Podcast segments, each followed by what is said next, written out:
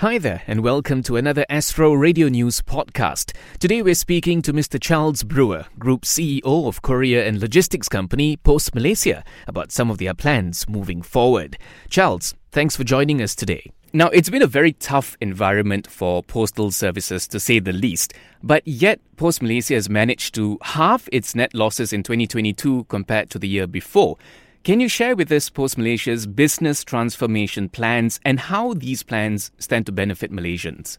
For sure, Nicholas. And, and first and foremost, thank you so much for having me. And uh, I'm very much looking looking forward to sharing some thoughts around where Pos Malaysia is, and it's a very exciting journey. So, in simplistic terms, I mean, and it's not unique to Pos Malaysia, but postal operators around the world sort of face challenges and opportunities, you know, declining mail and growing parcel volumes on the back of e-commerce. So, like many others, we've been you know, knee deep in transformation now for a couple of years. Uh, so it's about August 21 uh, uh, in in earnest, and um, looking to transform what is a fantastic brand. I mean, Pos Malaysia has been around for more than 200 years and is that sort of heritage brand that everybody knows and loves, I hope.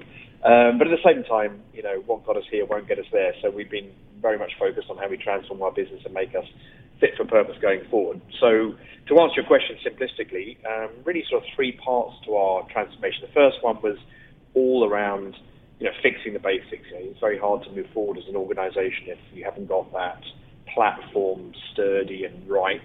So a lot to do with things like fixing the service level, which perhaps wasn't at the level it should be when when I came in in August 2021 through to customer service, through to the customer journey, and many other pieces besides. So the team have worked tremendously hard on fixing the basics. Uh, the second phase, and I'll give you some sort of background on that in just a second, but the second phase was around transform the core. So that's all about um, uh, moving from being a mail operator that also delivers parcels to being a parcel operator that also delivers mail and making sure we have that foundation correct. Um, and then the last piece, which we're also busy working on, is Pos Malaysia 2.0, uh, which is you know looking at what are the next sort of S-curve value creators for our future path. Um, and to a greater or less extent, and there are many, many work streams across each of those three phases, to a greater or lesser extent, um, things are going pretty well. And to give you one example of that, um, which I'm really proud of, and I think the team's done a great job, you know, our parcel service uh, levels back in sort of August 2021 were around sort of 50% um, on time, which is just nowhere near good enough, um, and not meeting sort of minimum standard in some respects. And today, as we sit here, we're now doing around 95.7, 96 on a good day um, on time performance, which you know fundamentally, and to your question, that's what Malaysians want when they when they order a a parcel, or indeed if, they, if they're asking for a letter, they expect to be picked up and delivered on time, which is a core part of our business. Um, so I think, yes, so to, to, to summarise and simplify, very, a lot going on, a lot of work streams, some going extremely well, some much tougher, but generally speaking, from certainly from a core perspective, made really, really good progress. Right. You mentioned parcels and, and you know parcel deliveries and all that. We, we've seen a massive shift from traditional brick and mortar to the digital uh, space, and just like many other countries, Malaysia is experiencing huge growth in online shopping. Uh, but I guess you could say there's still room for improvement in courier yeah. services in general, right? Uh, there have been many new players joining the scene uh, to the point where you could say the market has become a bit saturated. Uh, and then it, there have also been some complaints from the consumer end about not being able to choose their preferred uh, courier service provider in some cases. Um, can you tell us how the market can be adjusted to be fair to all players uh, and what more Pos Malaysia can offer or can do for consumers above and beyond your, your current offering? Yeah, thank you. And, and, the parcel market is a very competitive space. And again, like I said earlier, that's not necessarily unique uh, to Malaysia, but I think Malaysia is more competitive, uh, more crowded um, than perhaps other other markets. And to give you an example, um, in Malaysia today we have something like 120 uh, courier licenses, so 120 companies operating uh, to one level or another uh, for 30 odd million population of 30 odd million. If you take Indonesia, which is a significantly greater population, 300 something million, uh, they have 40 odd licenses. Thailand, which is 70 million, I think has 35 licenses. So you know, in simple terms, it is a really, really crowded space, and that, that creates all sorts of, uh, and many other things besides, by the way, not just number of operators, but that creates a number of challenges for Pos Malaysia. But simplistically, you know, first and foremost, and you know, I firmly believe in this. I've been in the industry now for 35, 37 years plus, and um, you know what customers and what Malaysians, you know, what the Rakyat expect from Pos Malaysia and or any other courier company is that we provide a great service. And, and like I said earlier, and we're not perfect, and we still have lots to do. I used to add, but when you're running at sort of 95.7, which is anything between 10 and 20 points better than our nearest competitor, generally speaking, the service we're providing is going to be better than someone else, which should, you know, theoretically set yourself up for success. Now, to answer your question, I think, and we're working, and we have worked really closely with uh, the regulator, so with MCMC, MyCC, and of course the government to certainly, you know, share our opinions on what would make a safer, fairer, cleaner environment for Malaysia. I, I think you know they, they've got to look closely at the number of, as I said, the number of licenses that operate here and some of the practices of those operators. And, and just and just to share one example, there have been you know you know our couriers that deliver parcels. So um, typically speaking, in, in this space and in Malaysia, couriers are paid. This is the industry. Couriers are paid an item rate, um, so they're, they're gig economy delivery drivers. And when you've got, uh, in some cases, foreign carriers, you know, for want of a better phrase, price dumping, that, that equals they have to lower the unit cost to afford those prices. So they lower the, the payments they make to their delivery drivers, and that creates all sorts of safety concerns where a driver has to take a second job or even a third job just to sort of stay sustainable. That's not right, and I think it's wrong for the employees in Malaysia. I think it's not right uh, when you look at some of the commentary, and there was a lot, I hate to add, during busy periods like Hari Raya, where customers are saying the service level isn't acceptable, but they have no choice to opt to a better service level because of masking. So there's a number of things that um, I think aren't necessarily helping either the Malaysian consumer or indeed the industry, and we employ the industry employs hundreds of thousands of employees. So certainly, you know, from our perspective, we're working closely uh, and, and, very receptively, I to um, with the powers that be, with the right regulators to stress and share our thoughts on how we can make Malaysia a safer place for our employees, a better place for consumers, and a better place for sellers. This, this, this environment, and to your point, e-commerce volumes are growing, so but it needs to be sustainable, and I think we still have some things to do there in terms of how we create a fairer market. Right. Well, would you say that uh, Pos Malaysia's prices are competitive? Yeah, yeah sure. And, be, so, because I and I ask because you know, yeah, sure. and, and I'm sure you've you've learned this about Malaysian consumers is that it's all about price. We want it as cheap as possible. So you know, yeah. h- how do you stay competitive in that sense? Yeah, and, and you know, to your to your point, I think it is Malaysia is quite unique in that respect. Uh, it is very price driven, but it depends on which sector you look at. So, for example, and in our space, we work with both um, B2B, um, so B2B industry and the B2C industry, the e-commerce industry. So we have both. Um, one is li- a little less price sensitive than the other. So B2B typically is looking for that high quality level, uh, and Post Malaysia brings to the table you know, the greatest and furthest reach um, across Malaysia. So we service every single town, every city, every kampong. I've been to as many as I can. And that in itself is a value add, both for the B2B and B2C. So I think that's a, a reason necessarily to see cost benefit uh, for the B2B sector and even for B2C. If you look at B2C and you know, what we've noticed over the last few years is that East Malaysia is becoming more and more relevant. Um, many sellers see you know, B2C sellers see East Malaysia as a relatively untapped uh, market, and there's only one company flying their own aircraft uh, to East Malaysia and has the full coverage across East Malaysia opposed to Malaysia. So to answer your question, I mean, we, we have to price um, competitively. Uh, the market is, as I mentioned, the market is really, really super competitive. So we can't be out of kilter with the market. And generally speaking, we are at parity uh, with the market. Um, but that, all of that said, I still think, and, and to your point, Malaysians definitely want in the B2C space definitely want necessarily the lowest cost. Uh, but I think it's not either. It's at. They want great service and at a great price. Right.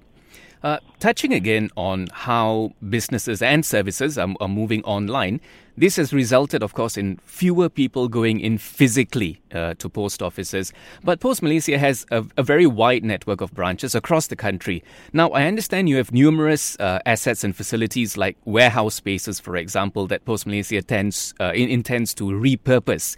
Can you share what these repurposing plans are and, and, and basically what can Malaysians look forward to in these spaces?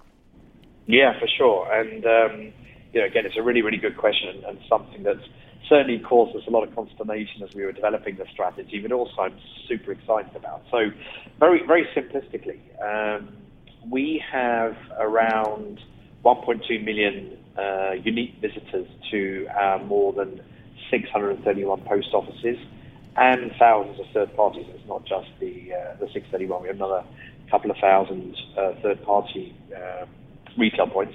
But anyway, to the point. So we have about 1.2 million uh, people visiting our post offices, and we have about 3.2 million square foot of retail space through those 631 locations. So we sit on this, you know, amazing retail opportunity. And to your point, um, if you look at sort of the last few years, as uh, consumers have started to do more things digitally, we've seen we've seen a decline in footfall, and, and I think most retailers have seen similar things. That's not a great surprise. So you have a couple of choices. Well, you have three choices. You can either reduce your footprint uh, so that you lower your unit costs and right size to reflect uh, the number of people that are coming in. You can do the second thing, which is put your head in the sand and hope it all goes away. or the third thing is you can reimagine what you do through those retail points. So as we as we developed our strategy, uh, we looked at that 3.2 million square foot of retail space. Said, you know, what does the Rakyat, what does the Malaysian want to do? Because retail's still hugely relevant. You only have to go to the malls at weekends, you know, whether it be Mid Valley or KLCC, wherever you go, you, they're pretty packed. Now, whether they're shopping, that's a whole different debate. But people love going to to the store and to the mall. So we looked at uh, that 3.2 million square foot of retail space and said, okay, look, let's test and learn. And I think that's really relevant. Is that we haven't landed on whether this is a game changer and a winner, so we're still testing and learning. But let's test and learn on what activities would Malaysians want to come to a retail point for. for. So um, on the back of that, and, and over the last sort of three to five months or so, we've been testing a number of different activities, and it goes from anything from you know coffee shops um, like ZUS and Cafe Meza and a number of our retail points, which do coffee and food and many other things besides, um, through to we just the most recent one we just launched. Uh, EV charging stations across six locations, with many, many more to come. I have to add, through to F&B outlets, through to we launched Post Shop in Medan Toronto just recently, uh, which I was down at last week and seeing what people are buying. So we're testing, and, and we got many other things. Health, we're looking at uh, the finance sector, we're looking at a number of different activities and testing those through you know different different locations, so some urban, some rural, to see which ones seem to trigger interest and of course purchasing uh, from Malaysians. And, and, it is early days, and, and um, again, like I said, super exciting, but it is early days. But the early day prognosis is that uh, Malaysians want it. We've been really, really busy uh, across all of these different locations, um, and for different reasons. In fact, when we just give an example, when we launched the EV charging stations with Yinson, which is a fantastic partnership. Um, you know, I was a little bit sceptical because whilst the EV is growing really fast, as it is for us, I um, it's still a relatively low number of EV cars on the road. But within seconds of us opening, every location was full and had cars parked and charging. So again, I, it, it is early days, but um, potentially we sit on a significant opportunity across 3.2 million square foot. So let's ask me in a year's time, and I hope to report some really exciting progress. Right. Um, going back to our conversation earlier about how everything is online now, uh, one of the repercussions of this is that businesses lose a lot of that uh, human connection with their customers. And we're seeing this across all businesses, right? Now, uh, Pos Malaysia has a new initiative, Hari Bersama Pelanggan, uh, roughly translated to Customers Day, uh, where you're presumably looking to re engage with your customer base, I guess. Uh, yeah. can you tell us more about this and, and you know, what, what are you looking to achieve with it? Yeah, it's fantastic. So, and again, thanks for the question. So, it's all about delighting customers. One of our values is delighting customers. So, clearly our employees and our customers sit right at the centre of our strategy. And you know, and as I've said many times at many conferences, you won't get anywhere unless you're very, very focused on having the right culture, the right people who are really customer centric. They almost feel sick to their stomachs if they disappoint a customer. That's absolutely in today's world, it's absolutely imperative. So we do lots of things to amplify that value. We have six values, and, and delight customer is one of them. Uh, so we have many ways that we amplify that value. Um, but this week, and as you mentioned, we have, and just kicked off this morning actually, I'm seeing WhatsApp pictures flying around the place. But we just kicked off this week, which is, this week is fully, fully focused on delight customer. And, uh, and, and everybody plays their part, whether it be our finance team, our billing team, our ops team, our sales team, our customer service team. So to your point, really bringing the love back to back, back to customer service. I think it's a little bit of a forgotten art. Um, and as you said, many people want to do things digitally, but you, you know, around that and through that, I think customers are still looking for that personal and loving moment where you really care about them, the customer. So, so yeah. So this week is all about uh, amplifying that value, all about looking at how we can bring a bit of fun, a bit of excitement, a bit of energy around the subject. So for anybody listening to a show, um, you can pop into any one of our, as an example, any one of our retail points, and if you spend, I think it's 20 ringgit um, over the counter, you get a chance to win 10,000 uh, ringgit in cash. And I think this week we're doubling that, so you get two uh, opportunities to win 10,000. So you can win motorbikes, you can win holidays, we got spin the wheel, lucky dip, all sorts of things going on. So a great chance for us to say, and, and as you said, a great chance for us to say thank you, Terima to the hundred. We have more than 200,000 contract customers and 1.2 million uh, customers that come into our retail stores. So a great chance for us to say humbly and simplistically, thank you very much for using Pos. It's not ever taken for granted, and we really appreciate it. Okay, and, and finally, Charles, uh, you're the head of a company with a long, storied history at a time when things are changing so rapidly. So, on a personal level for you, what have you found to be the biggest challenge you've faced as you try and you know sort of steer this company through the rough waters of modernization?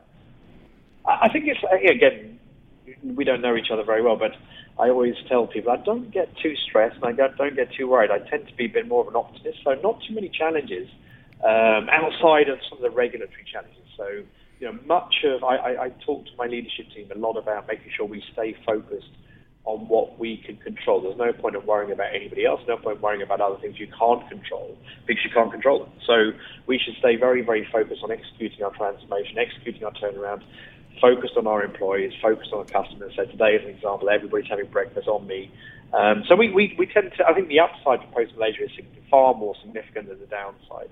Um, so we tend to focus on the op- optimistic side, the opportunity side. But to your question, I suppose, you know, like I said right at the start, um, if I had a single wish, it would be around some of the regulatory environment. We need to get that a bit cleaner for, for Malaysians and for Malaysia. Okay, that about wraps it up. Thank you so much, Charles, for your insight. I've been speaking to Mr. Charles Brewer, Group CEO for Pos Malaysia. Thank you for listening. This has been an Astro Radio News podcast.